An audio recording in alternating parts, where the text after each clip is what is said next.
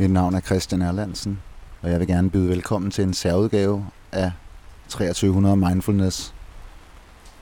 Jeg har begivet mig ud på en solotur ned gennem hervejen fra Viborg til Jelling, og lige nu der er jeg ankommet til Viborg. Som man måske vil kunne høre, så regner det, og jeg har sat mig ind på en fortorvscafé her i midten af Viborg, hvor der kun sidder mig. Bartenderen øh, på baren her, han sagde, at øh, det var som om, der havde været en atomkrig, der var lige pludselig ekstremt stille i byen, og det, det må jeg give ham ret i. Der er virkelig dødt. Den turistby, vi bor normalt er, det er den definitivt ikke her i dag. Mandag den 22. juli.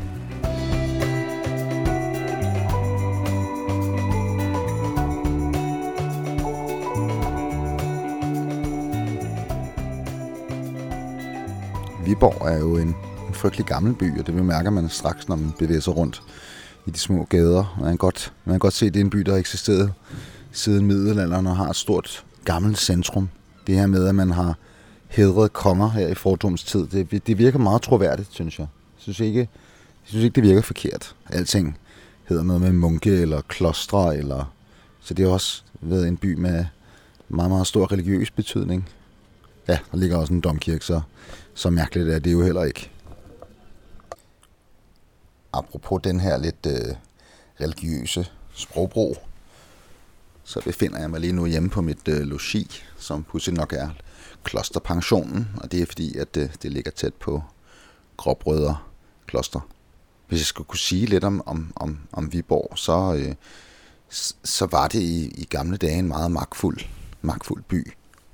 Det her med øh, kongehyldningen, det kommer vi ikke rigtig udenom.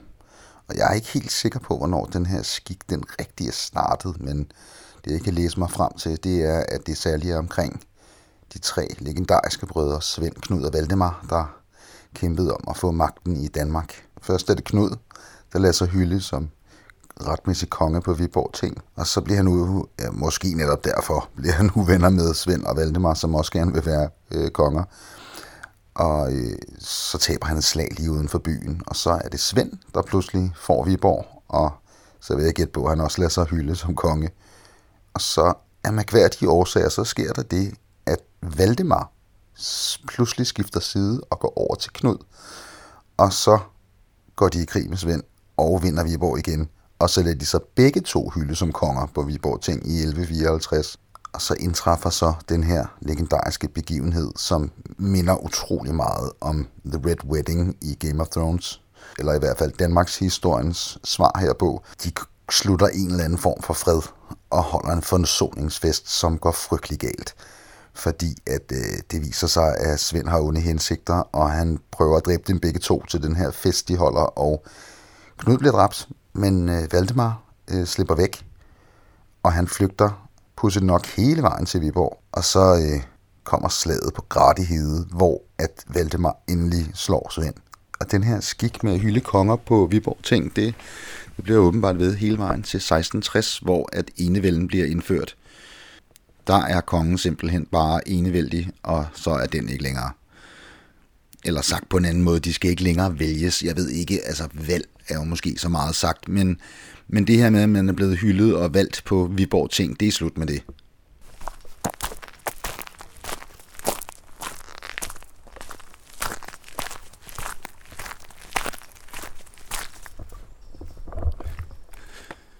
Nu er jeg teknisk set kommet ud på Hervejen, jeg kom et stykke ud, men skulle lige igennem noget parcelhuskvarter for ligesom at komme ud i, i den natur, man, man har eftertragtet, når man tager ud på sådan en færd som denne. Jeg vågnede op her til morges på klosterpensionen, fik noget hyggelig morgenmad. Øh, der var der var mågestel til morgenmaden, det synes jeg var utrolig hyggeligt, og det var det hele taget sådan meget hjemligt, hjemlig atmosfære der i, på klosterpensionen, og så pakkede jeg mine ting, og så gik jeg ud og købte en flåtfjerner og en hat.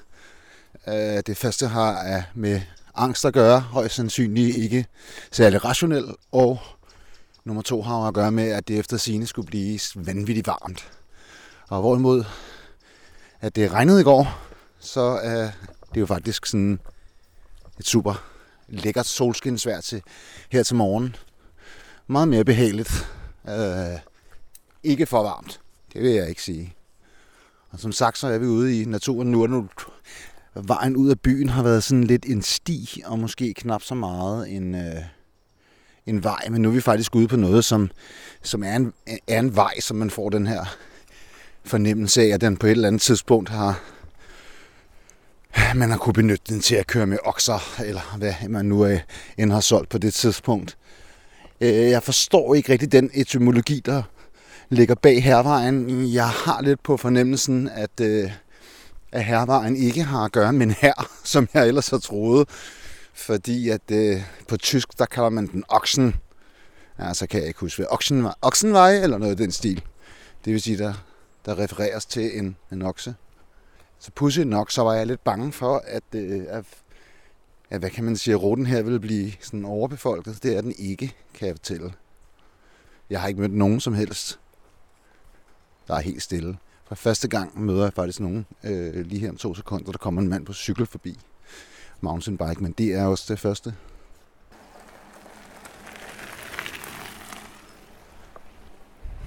Eneste sporliv, det synes jeg alligevel er meget imponerende.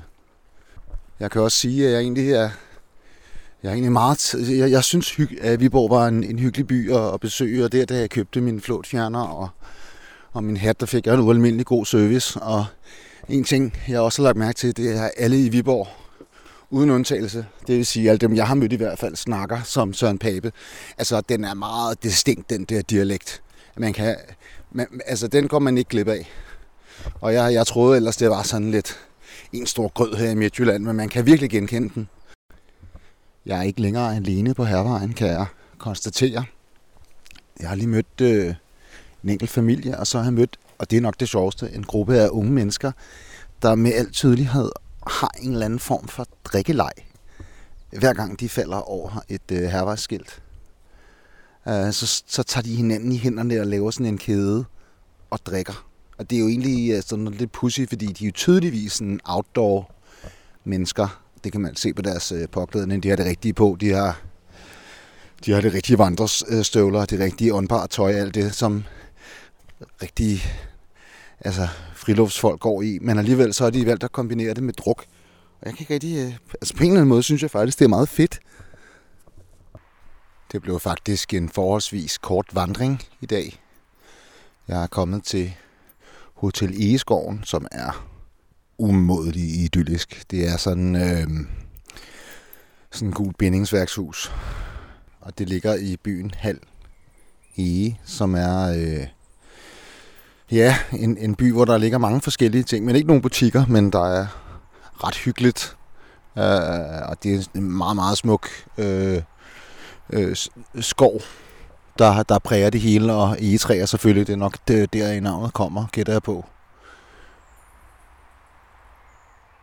Jeg må sige, det er jo selvfølgelig tidligere slut. Det er kun øh, 12-14 kilometer, der er tale om. Men øh, det bliver jo op imod det dobbelte nogle af de andre dage, så det er måske meget godt, at man ikke får så meget i benene. Jeg troede, at hervejen ville være langt mere befærdet, langt mere turistet.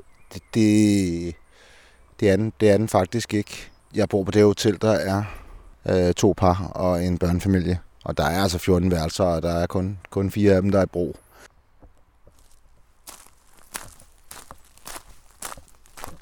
Og efter en god nats søvn, så er vi på vejen igen. Jeg har overnattet på Hotel Egeskoven. Det er med et hyggeligt sted. Det, det kan anbefales meget gammeldags, meget idyllisk. Og jeg skal nu op og finde hervejen igen. Og jeg glæder mig lidt, fordi at vi skal igennem Dollerup Bakker i dag, og vi skal igennem de fem haller. Og jeg var lidt nede at se på det i går aftes. Og puha, det er så lækkert. Det kan jeg lige så godt sige med det samme. Det skal måske også lige noteres. Jeg er alene. Igen. Og det må jeg jo ærligt indrømme, at lige hvad angår naturoplevelser, der vil man faktisk helst være fri for lyden af andre mennesker. Og det siger jeg, selvom jeg meget af tiden hører øh, podcast. Jeg hører Livet Vand, Livets Vand fra Radio 24 Den er i øvrigt anbefalesværdig, men, men stadigvæk, man er faktisk helst fri for det. Så det vil jeg altså også sige, hvis man, hvis man gerne vil have det bedste ud af at rejse alene, så skal man helt klart vælge noget, hvor man, hvor man foretrækker at være alene, og det er naturen. Uden tvivl.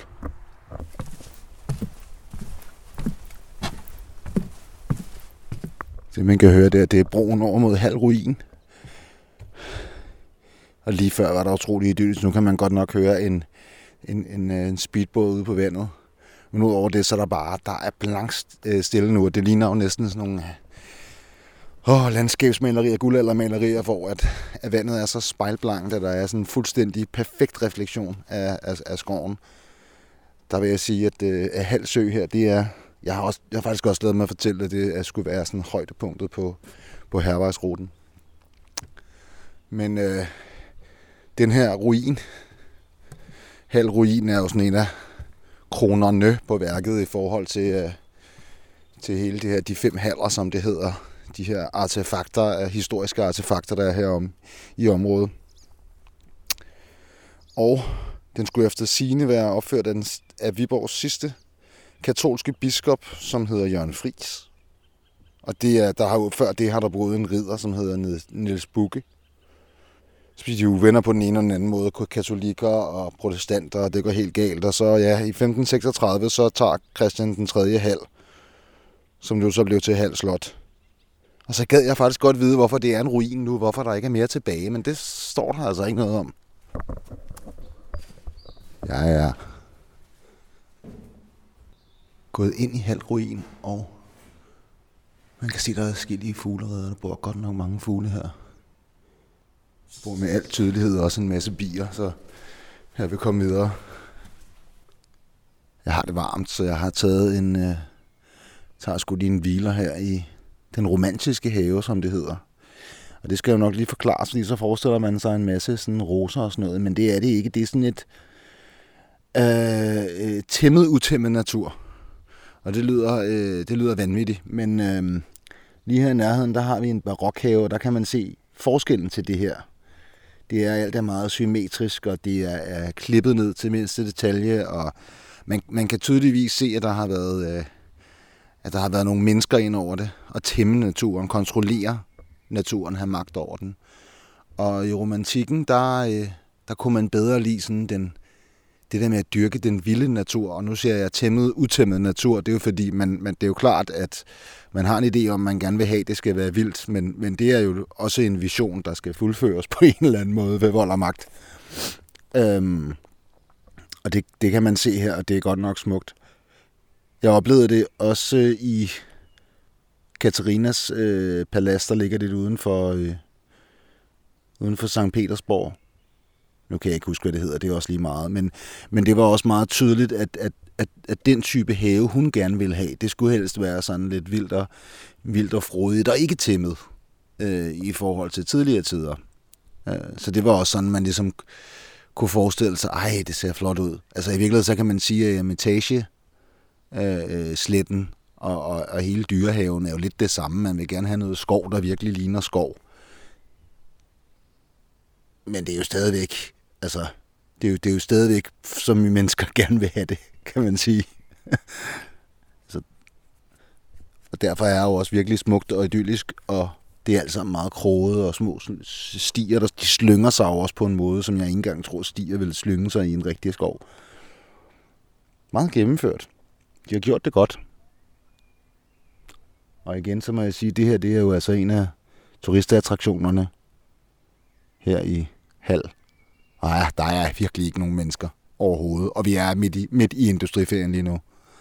Ja, det, jeg må sige, det undrer mig faktisk lidt, fordi at altså, jeg har en tendens til at blive begejstret, uanset hvor jeg er, så jeg skal passe på, hvad jeg siger, men jeg tror, jeg tror godt, jeg med rette kan sige, at det her muligvis er et af de smukkeste steder i Danmark, jeg har været. Ja, det, det kan jeg godt sige. Om det ligger i top 5, det, det er jo altid svært, fordi hver gang jeg er et nyt sted, bliver jeg imponeret. Men sådan, det, er, det er oppe omkring Bornholm, Halsø her.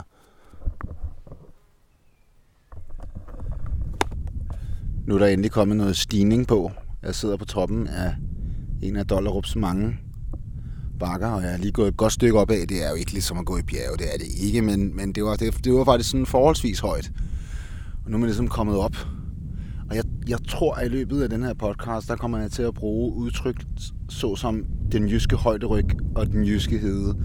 Og jeg ved overhovedet ikke, om det er det, de, øh, de givende udtryk øh, refererer til. Men, men jeg synes, når man kommer herop, så synes jeg, at begrebet hedelandskab giver giver, giver, giver meget god mening, fordi det er sådan helt... Altså, det, kan jo, det er jo ikke noget, der kan opdyrkes i hvert fald, sådan umiddelbart. Det er ikke noget, man lige giver sig et kast med og, og lave korn ud af. Øhm, og så er det jo sådan, der er bare lyng og... Ja, det er sådan lidt afsvedet også. Det ser sådan lidt afsvedet ud. Og det er det, jeg tænker, når jeg hører begrebet heden. Men altså, det, jeg, ved, jeg har ingen idé om det er det, det henviser til overhovedet.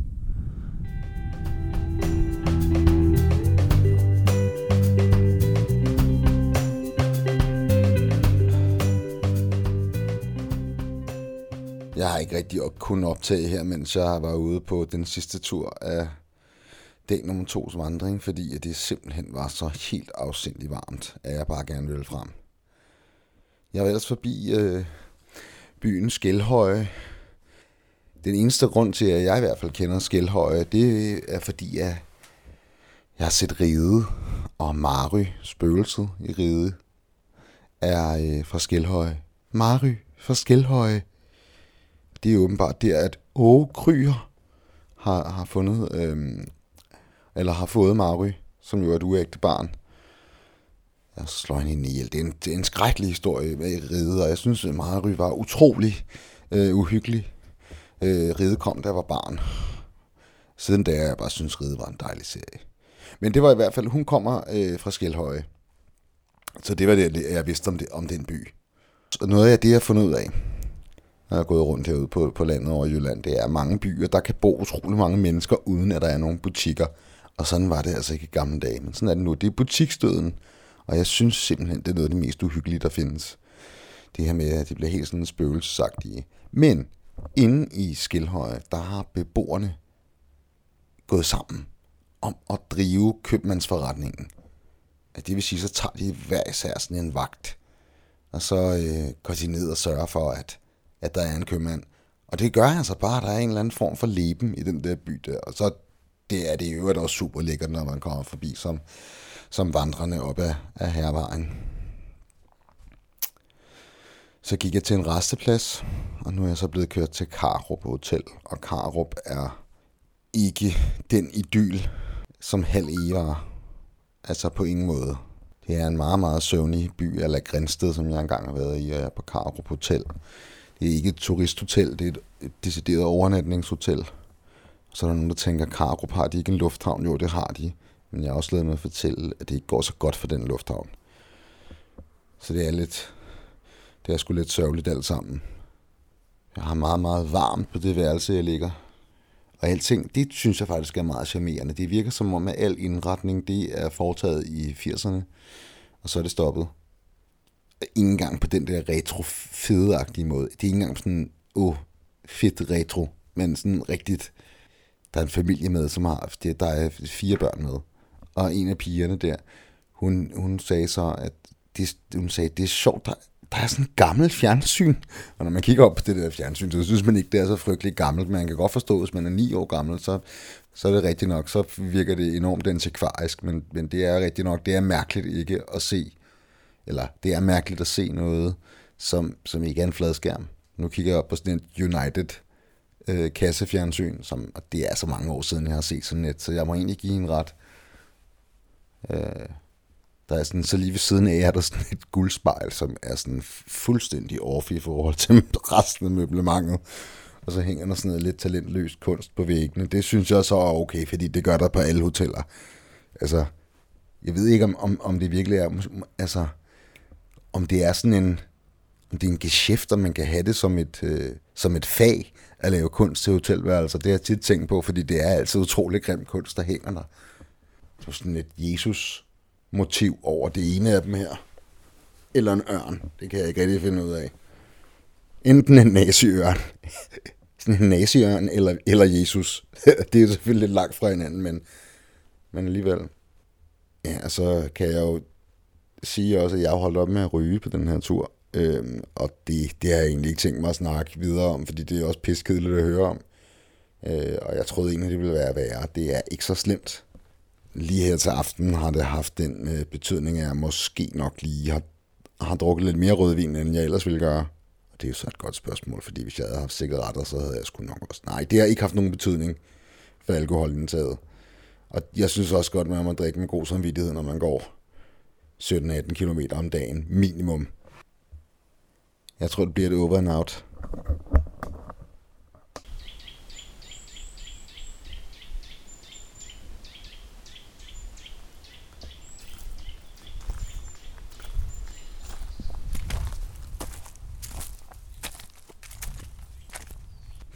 Det man måske kan høre her, det er, at nu er jeg kommet ud på noget, som jeg synes er sådan meget autentisk her var sagt, Det det ved jeg ikke, om det er, men der er en masse sten, og man, det, det, det ligner virkelig sådan en, en, en meget, meget gammel vej. Uh, jeg har forladt Karup, og det er jeg sådan set glad for. Det er ikke noget, der vil gå over i, i min historie, vil jeg sige. Det er ikke noget fantastisk sted, Karup.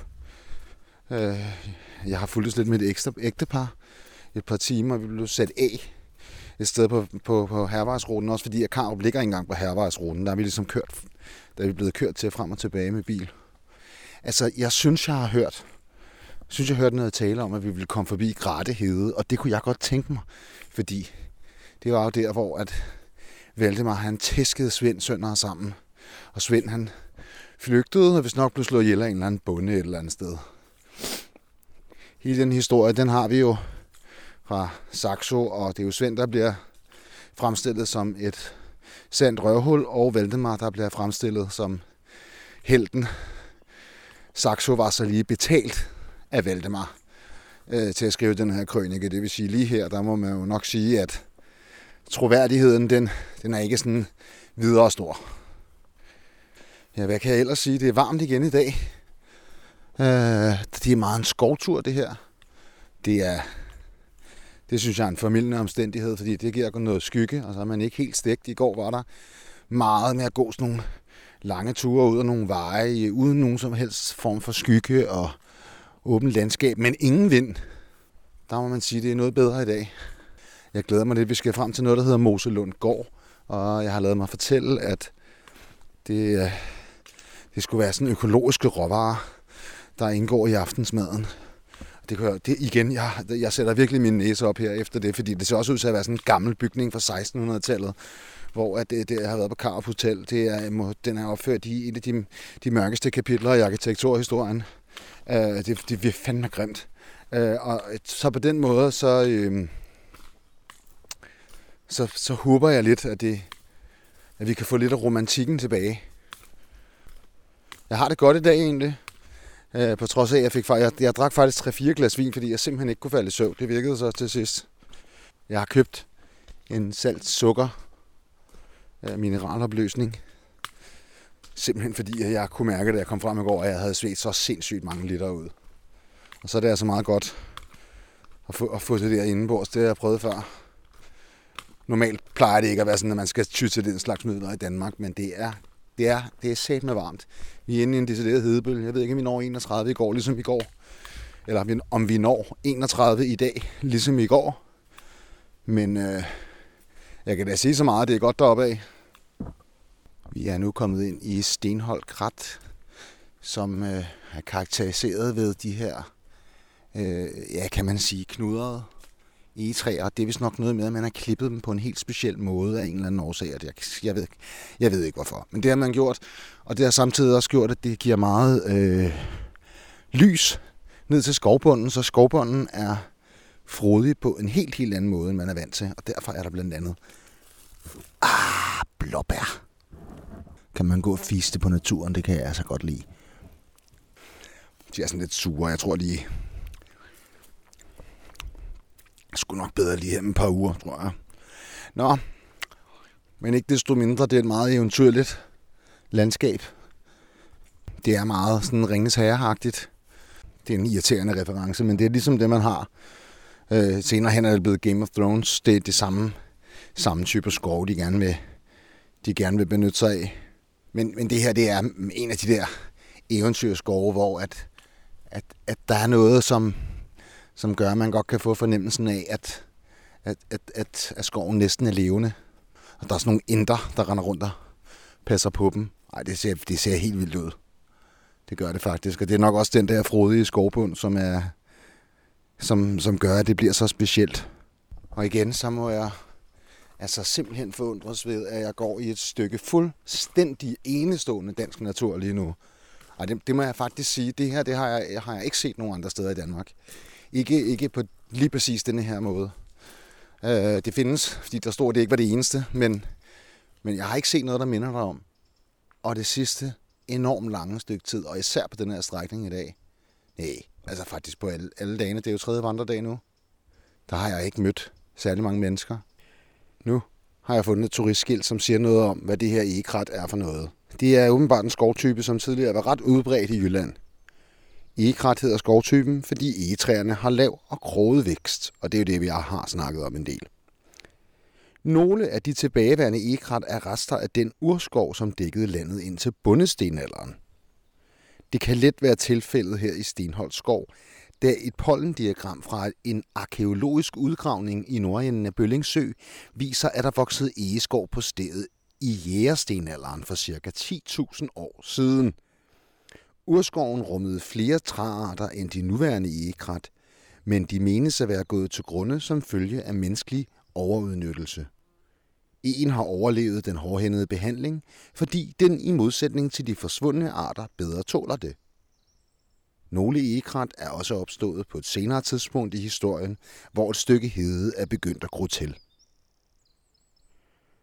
Ja, og så er det, der står bagefter, at selvom krattet ligner en naturskov, der ikke drives fortsmæssigt for at opnå rette stammer, er her alligevel tale om et stykke kulturhistorie.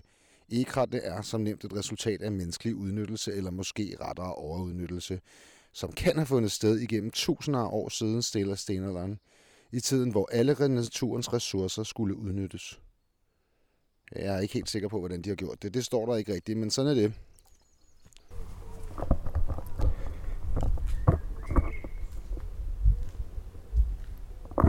Her for snart øh, 4-5 timer siden.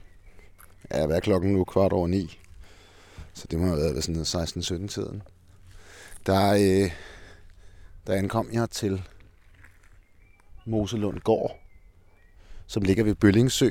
Og det er Bøllingsø, jeg har gået rundt om i dag. Endnu en meget, meget varm tur. Øh, I øvrigt præget af mange insekter. Øh, lige ved angår Bøllingsø, så er der jo tale om et naturgenopretningsprojekt, øh, hvor en stor del af søen har været inddæmmet, og så har man tænkt, ved I hvad, nu, nu de, vi får alligevel ikke noget ud af den her inddæmning. Jorden er simpelthen for dårlig til, at vi kan bruge det til landbrug, så hvorfor gør, gør vi ikke det, at vi simpelthen genskaber en sø? Og det er eddermame en god idé. Der synes jeg, man har tænkt sig, øh, der har man tænkt sig godt om, fordi det er blevet enormt smukt og med en ekstrem stor biodiversitet, selvom noget af diversiteten er irriterende, og her tænker jeg på insekterne. Noget af det, jeg også har oplevet i dag, det var, at øh, jeg kom forbi Tollund, and guess what? Der har de fundet Tollundmanden som jo er sådan en moselig. Øh, jeg har ikke interesseret mig så meget lige for ham. Han er fra jernalderen. Jeg synes, jernalderen er den mest kedelige øh, historiske epoke, jeg overhovedet kan komme i tanke om. Jeg har engang boet i den der jernalderby dernede i Lejre, øh, hvor man skulle leve som jernaldermennesker, og det var frygteligt. Det har eddermame har været en røvsyg tid, der kan man sige, der har været, altså før det var det godt, efter det var det godt, men lige jernalderen, det har været så trist. Så, men det har vist nok været en eller anden form for offring og han er blevet offret øh, til guderne, ham her, Tollundmanden, og fred være med det. Nu i talende stund, der, øh, der er jeg ved at gå sådan en, en aftentur, hvor jeg nærmere bestemt øh, at gå ned mod Bøllingsø igen, lige for at få sådan et, et aftenblik på den, på den sø. Det er immer væk øh, smukt. I modsætning øh, til Karup, så ligger Moselund Gård altså også et, et lækkert sted, og selve stedet er sådan noget, hvor aftensmaden er økologiske madvarer, og det er en, en, en, en dejlig gammel gårdsbygning, og at det er idyllisk på en helt, helt anden måde. Vi er tilbage øh, i samme genre, som øh, det vi var i, på Hotel Egeskoven. Jeg må sige det, så vi skal måske fokusere lidt på min fysik, så her til sidst i dag, der havde jeg sat mig ondt i højre fod, der hvor jeg er blevet øh, opereret, og nu til jeg lige stille to sekunder. Så der kommer en løber. Der er, kommer, altså, der er faktisk mange, der motionerer her omkring Bøllingsø. Jeg kan godt lide at gå herude om aftenen. Jeg føler mig meget som Søren Rive Ryge nu, der går rundt i sin have og, for, og fortæller om det. Nu er jeg kommet ned til søen og kan kigge ud over den her kæmpe store sø. Og igen, det er super fedt, og nogle ting ved hvad, det kan ikke være rigtigt, at nu har vi faktisk mulighederne for at lave en sø, så lad os, lad os genoprette den. Øhm, så der er noget andet er at når man så har gjort det her, så har man også fået det fredet. Og, og det gør bare noget. Man kan tydeligt se det på, på floraen rundt omkring søen. Det, øh, der er mange, mange smukke forskellige blomster og øh, sommerfugle osv. videre. Der sker det, at øh, jeg har faktisk haft en form for følgeskab her de sidste par dage, fordi der har været en børnefamilie, øh, og der har været et par, som også har været en, hvad kan man sige, har booket lidt den samme tur som mig, bortset fra, at det kun er halvdelen af den tur, som jeg har.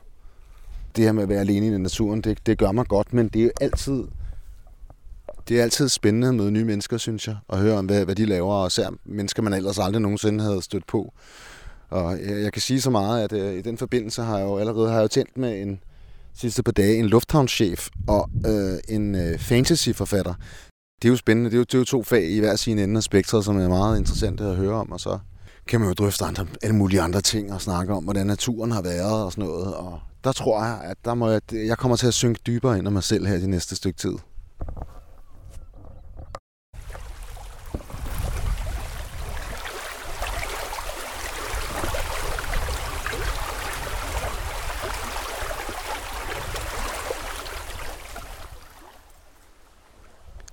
Her til morgen, der har jeg forladt Moselund Gård og har, går nu i retning af Ras. Ras. Det skulle være meget hedepræget i dag, siger de. Øh, og jeg har, som man kan høre, gjort ophold ved en lille u, hvor der også tilfældigvis er skygge. Det er egentlig meget lækkert. Jeg havde rigtig, rigtig ondt i min højre fod i, år, i går, så nu er jeg gået afsindigt på kompromis med min forfængelighed og bruger nu begge vandrestave, så jeg virkelig ligner sådan en, en efterlønner. Øh, og sådan må det bare være. Til gengæld så kommer jeg lige pludselig utrolig hurtigt fremad. Og det er egentlig meget lækkert. Um, det er, det er faktisk godt værd. Det lufter lidt. Det er, jeg synes faktisk, det er mere behageligt i dag. Jeg tænker, hertil i min lille reportage for Hervejen, så er der nok nogen, der har tænkt på, at det, det her program, det hedder 2300 Mindfulness, og det her med at tage ud i naturen, burde det ikke være sådan noget, at man fuldstændig fordybede sig og er det så ikke lidt øh, paradoxalt at rende rundt og så optage en podcast, mens man er derude? Og det vil jeg sige, jeg kan egentlig godt, jeg vil godt kunne se den kritik. På den anden side, så vil jeg også for en god ordens skyld sige, at det her det udgør måske kvarter til 20 minutter af min, af min dag. Så øh, lige der synes jeg egentlig, jeg er lovlig undskyldt. Jeg har hørt, at Vras skulle være sådan et meget spændende sted med nogle meget sådan driftige driftige mennesker, hvor lokalbefolkningen kø, øh, driver en købmand og sådan noget. Det er faktisk også det, man så i Skelhøje. Men det skulle være, skulle være endnu mere tydeligt og specielt i, i Vras, fordi det også er økologiske varer. Og jeg glæder mig meget til at se det. Der skulle også være nogen, der gik op i at bygge deres hus på en speciel måde. Sådan nogle, ja, og det synes jeg jo, ja, der er jeg også miljøskadet, for jeg har været i bygge- og anlægsbranchen i fem år, og det vil jeg jo gerne lige se. Derudover kan jeg for Gud ved hvilken gang berette, at der ikke er nogen mennesker på den her rute at året. Siden jeg forlod åen, er der nu gået helt enormt mange timer. Det må næsten være 10 timer eller noget. Jeg har gået meget, meget langt. Øh, et sted mellem 24 og 27 km er turen berammet til. Øh, første del af turen var egentlig meget ordinær. Men så kom der hede, altså sådan virkelig hede, og øh, i den forstand, at der er tale om fuldstændig uberørt hede. Det er hede, der aldrig er blevet opdyrket. Øhm, og så derefter kom jeg så til byen Vras, som er helt klart interessant. Jeg snakkede med nogle lokale i byen, som sagde, at øh, man kalder det Jyllands Christiania. Og det er også fordi, de bygger deres egen skæve med huse, og de har et meget, meget sådan rigt byliv. Det blev faktisk kåret til Danmarks bedste landsby i 2012. Ja, det er vildt nok at tænke på. Det er sådan en levende by, hvor folk sidder ude. Og der var jeg også lige forbi et sted, hvor der, det var så byens ølbryggerlav, som dog måtte indrømme, at de mest smagte på øl. Så ja, det er jo også, det er jo også en måde at gøre det på, kan man så sige. Så vi stod og snakkede lidt om, øh, om byen og, og hvordan der var. Eller hvordan der er. Så fik jeg også et godt råd om, hvordan jeg nemt kunne komme ned til Tyklundgård, hvor jeg er nu, som er min sidste destination for i dag, der hvor jeg skal sove i nat, Tyklundgård, Bed and Breakfast. Og der vil jeg sige det sådan, hold dig altid til et kort, og lad pas på med det der øh, gode råd for lokale. Det sender dig altid på afveje. Så jeg kom til at gå 10 en time forkert ind i en skov, hvor jeg kom til et sted, hvor der stod her, hvor du ikke går ind. Og det kan godt være, at vedkommende, der har sendt mig afsted, har vidst, at det måtte jeg måske godt. Men i en givende situation havde jeg ikke lyst til at gå videre. Så måtte jeg gå tilbage og tage en anden vej. Det er i hvert fald to en time ekstra. Så jeg har gået helt ekstremt mange timer i dag. Som sagt har jeg brugt de her vandrestave, og det tror jeg faktisk har hjulpet lidt med, at jeg ikke har fået super ondt i den fod, jeg på et tidspunkt har brækket. Ah, jeg har ikke jeg har stadig ikke set så mange mennesker. Jeg har faktisk set en ensom pige i dag, der har vandret, og det synes jeg er meget imponeret. imponerende. Ja, hvad er hun? Jeg vil gætte på, hun er i midten af 20'erne, og hun tager også turen helt alene. Og jeg tror, hun sover i shelters og alt muligt andet. Det kunne jeg forstå på hende nede i, i Vras, eller også er det herberger. Det er den eneste ensomme vandrer, jeg har mødt. Og så har jeg også mødt nogle andre, men det er, det er simpelthen så få, at jeg næsten ikke har talt på dem igen.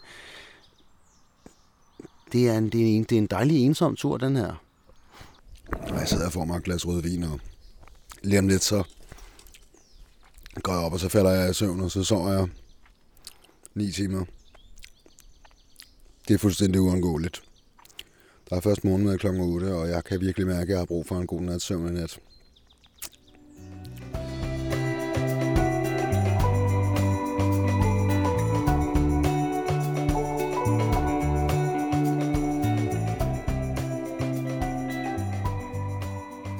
Ja, for få timer siden, der forlod jeg Tyklundgård. Det her det er den næstsidste vandredag. Og jeg glæder mig da sådan lidt til at se, hvordan, hvordan den bliver. Det blæser lidt mere i dag, det er så meget rart, fordi det er ikke så vanvittigt varmt. Altså, på, på trods af det, er jeg stadigvæk fuldstændig gennemblødt og sveder og lige smidt trøjen og sidder her og får noget luft. Så synes jeg faktisk, det er det fede ved, altså jeg kan ikke rigtig finde ud af, om om det er en god eller dårlig ting ved Danmark, at, at vi har så informativt et samfund, men, men det, der skete, det er, at jeg gik igennem et område her, hvor jeg med det, med det samme lagde mærke til øh, forekomsten af enormt sådan farverige øh, sommerfugle. Og det har jeg også oplevet ellers på turen. Jeg har virkelig lagt mærke til de her sommerfugle, fordi det er ikke noget, man ser så sindssygt meget af inde i København. Um, og de, de, der er rigtig mange af dem herude på landet, mange, eller her på, på Hervejen ude på landet. Her på Hervejen er der rigtig mange af dem. Og det var sådan meget i øjefaldende her. Og så gik der jo ikke lang tid, og så fandt jeg selvfølgelig et skilt, hvor der stod, at altså, det her, det var noget, der hed en højmose. En af de få bevarede danske højmoser. Og det er, det, ja, det er jo så, det er en, ja, det er en høj mose. Jeg, jeg forstår ikke helt den tekniske forklaring, men det gør også noget ved biodiversiteten, og der er også kronvildt og sådan noget i området. Dem er jeg ikke stødt på endnu. Men de der sommerfugle, de, er, de flyver rundt om en, og det er utrolig hyggeligt.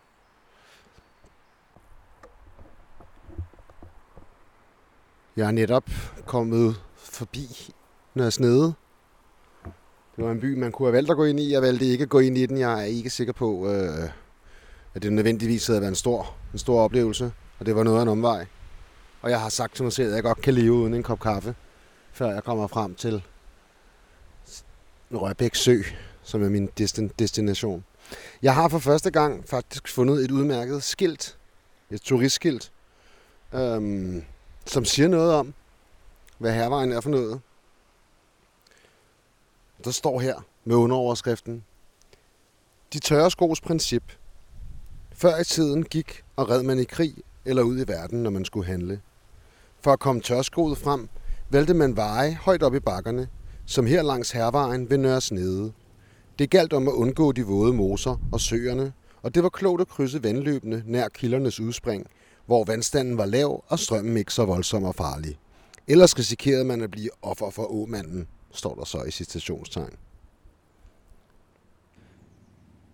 Der står også, at de mange gravhøje og andre funds langs hervejen viser, at den har været vigtig for befolkningen langt tilbage i tiden, sandsynligvis helt tilbage fra yngre stenalder for mere end 4.000 år siden. Navnet Hervejen er kendt tilbage på kort fra 1600-tallet, hvor den slesvigske del kaldtes Hervej, Herrevæg. Ordet betød oprindeligt alfarvej, der ifølge jyske lov ikke måtte spæres for færdsel. Det gamle navn har været den mest brugte betegnelse for vejen siden 1930, hvor historikeren Hugo Mathisen udgav bogen Hervejen. Det sjove er jo, som jeg måske også har sagt før, det er på tysk hedder den Oksenvæg. Ifølge det her skilt, så det der med, med hervejen er måske ikke helt forkert, fordi at man har nok også brugt den, øh, når man skulle mod syd. Øh, fjender sydpå eller nord, nordpå. Altså, det har i hvert fald været et sted, hvis man skal, hvis man skal rejse en hel her, så er det i hvert fald øh, nødvendigt med en stor vej. Så det kan godt være, at det kan jo godt være, at navnet Hervejen godt kunne referere til det. Selvom at, øh, jeg synes, der er mange ting, der tyder på, at den har haft mange andre formål.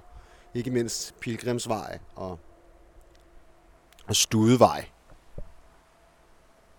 Jeg har lidt svært ved at lure, hvor langt jeg egentlig har igen nu. Men jeg synes egentlig, jeg er kommet sådan forholdsvis langt på kort tid i dag. Og det håber jeg lidt, fordi i går var jeg fremme sådan klokken, klokken halv syv, og hold kæft, det var, altså det har jeg lavede ikke andet end at gå i går. Og det, altså ja, hvad fanden skal man også lave? Men det kunne være rart at komme lidt frem lidt før.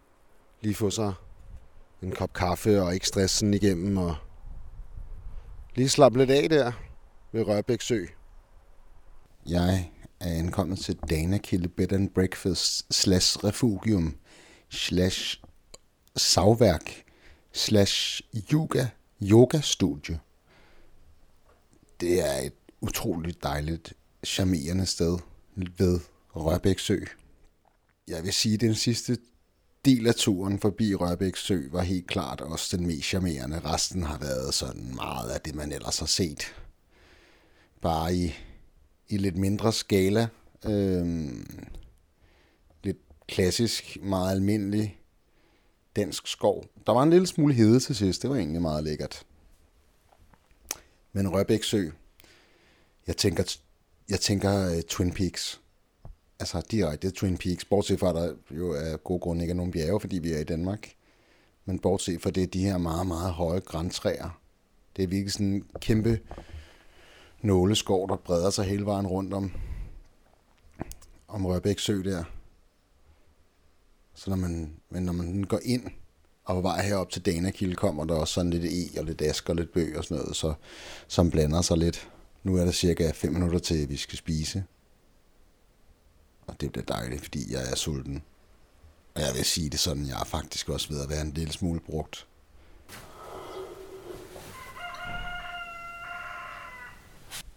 Ja, det er den dejlige, øh, autentiske måde at blive vækket på. Meget lændeligt. Meget hyggeligt. Jeg kunne forestille mig, at det var irriterende, hvis man ikke havde fået sovet. Men øh, jeg har sgu egentlig sovet utroligt godt i nat, så jeg kan godt leve med det. Turen går i dag til...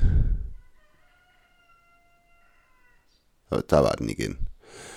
Turen går i dag til Jelling, og det er den sidste strækning, jeg skal ud på. Og så bliver det jo spændende at se, om jeg får set de der Jelling-monumenter i dag, eller det først bliver i morgen.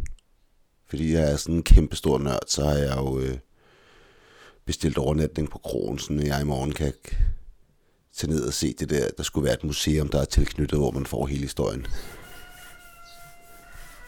Jeg kunne godt tænke mig, at det ligesom blev hvis det var sådan en, en meget historisk indgang, man fik til, til byen. Det kunne være meget fedt.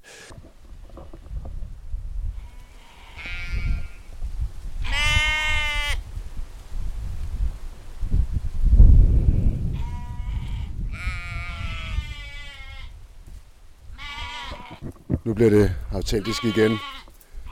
Det er simpelthen forne, der kommunikerer her ude på marken på vej ned mod Rørbæk Sø. Der er simpelthen for over det hele. Meget charmerende. Nu snakker de sammen, gud hvad de siger.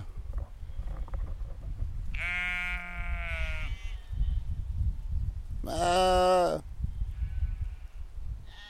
Og man kan se, det er sådan Det er jo meget imponerende at følge dyr på den måde, for man kan ligesom høre, hvordan det breder sig utrolig langt væk, ligesom sådan nogle bagner af ild.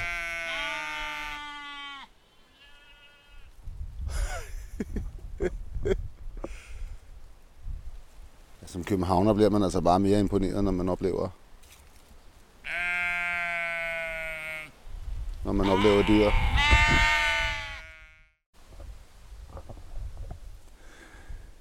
Jeg holder netop nu en øh, kort pause, der hvor hervejen møder vandskældet.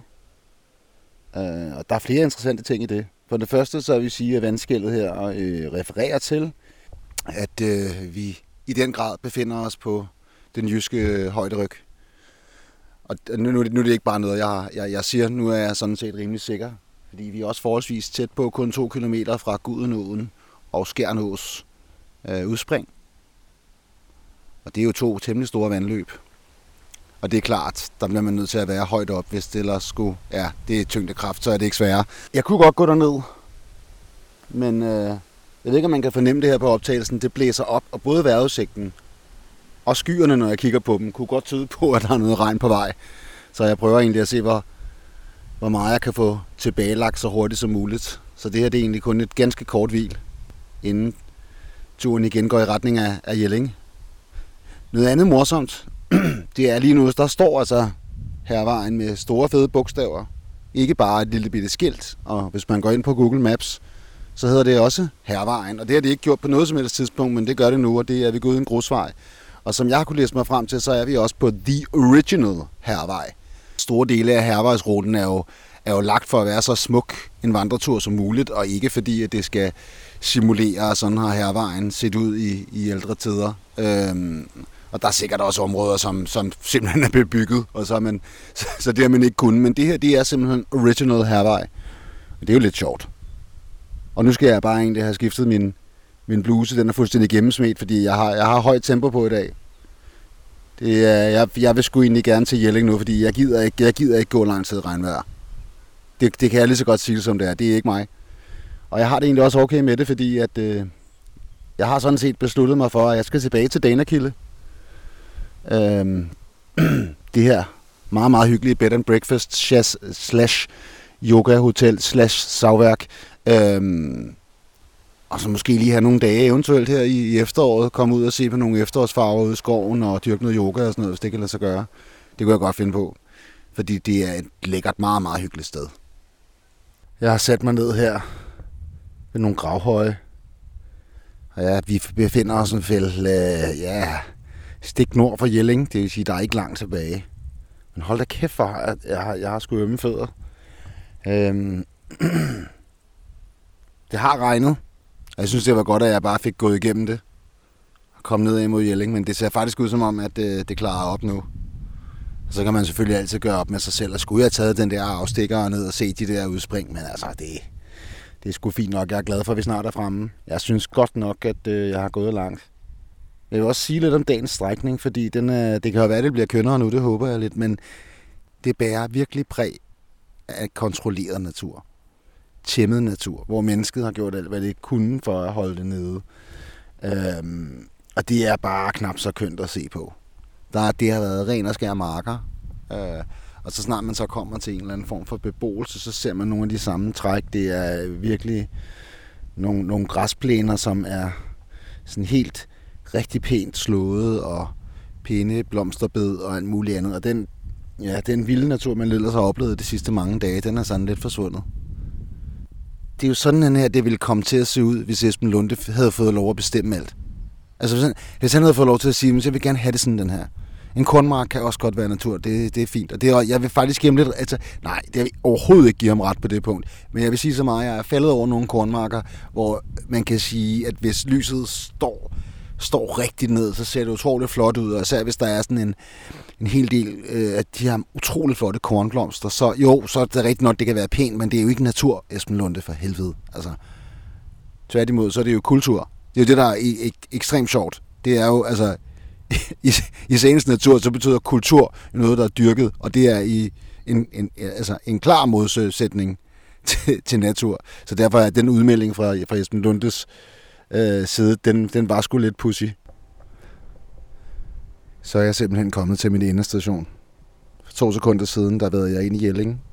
Og det første, jeg kom til, var heldigvis Jelling Kro, hvor jeg skal sove i aften. Dejlig gammel, kongelig privilegeret kro, som man kalder det, med udsigt til Jellings ubetingede største attraktion, Jelling-monumenterne. Og dem vil jeg egentlig ikke sige så meget om lige nu, fordi øh, jeg er rimelig træt, men derudover så skal jeg bruge formiddagen i morgen på at lige snuse til det og ind på deres besøgscenter og sige lidt om det. Og det tror jeg vil være min... Det bliver min afsluttende kommentar på det. Lige nu skal jeg sådan set bare nyde den store fadøl, jeg lige har bestilt. Og så skal jeg have en toretters menu, en rejekoktail. Det kan jeg godt lide. Det er gammeldags, men jeg elsker det. Og så skal jeg finde ud af, om det skal være en bøf eller en stikrødspætte med persillesovs. Det, det ved jeg ikke, men de skulle faktisk være, have et godt renommé for maden her på Jelling så jeg glæder mig til at se, hvad det bliver. Jeg har sammenlagt gået over 139 km i løbet af de sidste 6 dage. Og det fede er, at nu har jeg lige slået det op på min telefon, og der står, at for at komme til Viborg, så tager det en time, en time og syv minutter. Og ja, hvis man bare kører de relevanterede veje, så er der 84 km. Det er jo sådan lidt pudsigt at sætte sig for. Det er jo nok også noget at gøre med, at de vandreruter, jeg har gået, de er jo ikke, de er jo ikke lagt efter effektivitetshensyn. De er jo simpelthen lagt for at få de mest naturskønne oplevelser, og det er to meget forskellige ting, og derfor snakler de sig på meget forskellig vis. Men jeg synes, at det er ret imponerende. Nu her er sent om aftenen, hvor jeg ligger på Jellingkro med udsigt til Danmarks historien. Og det, ja, det kan jeg virkelig sige, fordi jeg har både øh, udsigt til den ene høj og den anden høj og Jelling Kirke, så vil jeg egentlig gerne lige knytte en kommentar til det her med at rejse alene, som jo den her tur jo har båret præg af. For at gøre en lang historie meget kort, eller nogenlunde kort. Det bliver kun nogenlunde kort. I min glade 20'er, der havde jeg et ek- ekstremt stort netværk og rigtig, rigtig mange venner. Og så i år 2013 og to år frem, så vælter ulykkerne ind over mig. Og øh, først så dør min kæreste, og så går der et år, og så begynder jeg at få enormt ondt i ryggen, så jeg simpelthen ligger på langs i et halvt år, indtil jeg finder ud af, at jeg har cancer, og derefter så bruger jeg meget tid på et hospital.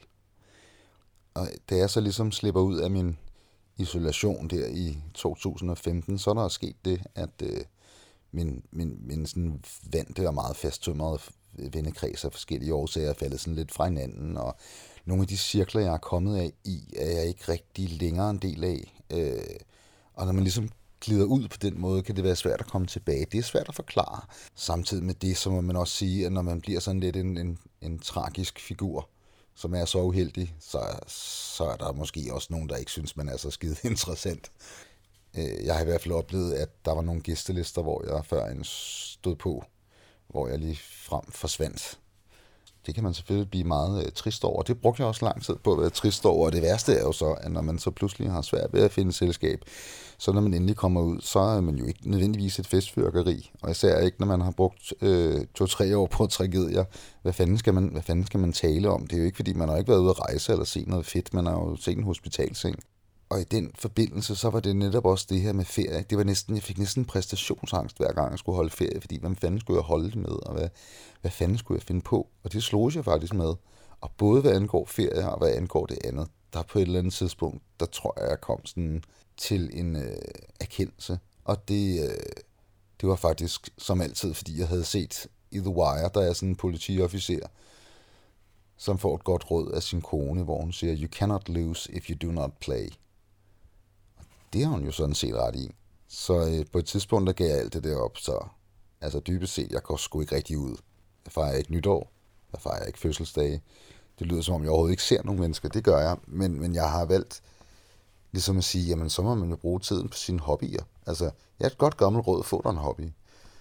Og det er nok også sådan, jeg har tilrettelagt min ferie. Det er simpelthen at bruge energi på, på ting, der tilfældigvis bare interesserer mig, fordi så føler jeg mig sgu ikke særlig ensom. Man kan nemlig godt være alene uden at være ensom. Ja, jeg har fået en god nats søvn på Jelling Kro. Jeg har fået en morgenmadsbuffet, og så har jeg været ude og besigtige Jellingestenene. Jeg vil sige, at den ene af dem er mere imponerende end den anden, men der er jo to, så ret skal være ret. Hvis man skulle øh, knytte en hurtig kommentar til, øhm, til Jellingstenen, så er det jo det, man kalder Danmarks ståsatest, fordi at Harald Blåtand markerer, at jeg har gjort danerne kristne nu. Og samtidig så fortæller han noget om, at han er søn af Gorm den Gamle og dronning Tyra, og det er jo meget, meget specielt, fordi det er den konge, vi med sikkerhed kan spore den danske kongeslægt tilbage til, som gør det danske monarki til det, danske, til det ældste monarki. Og samtidig med det, så øh, har der rundt om de her to sten og de her to gravhøje været et kæmpestort palisadehegn og en såkaldt skibssætning. Og det har man ligesom markeret.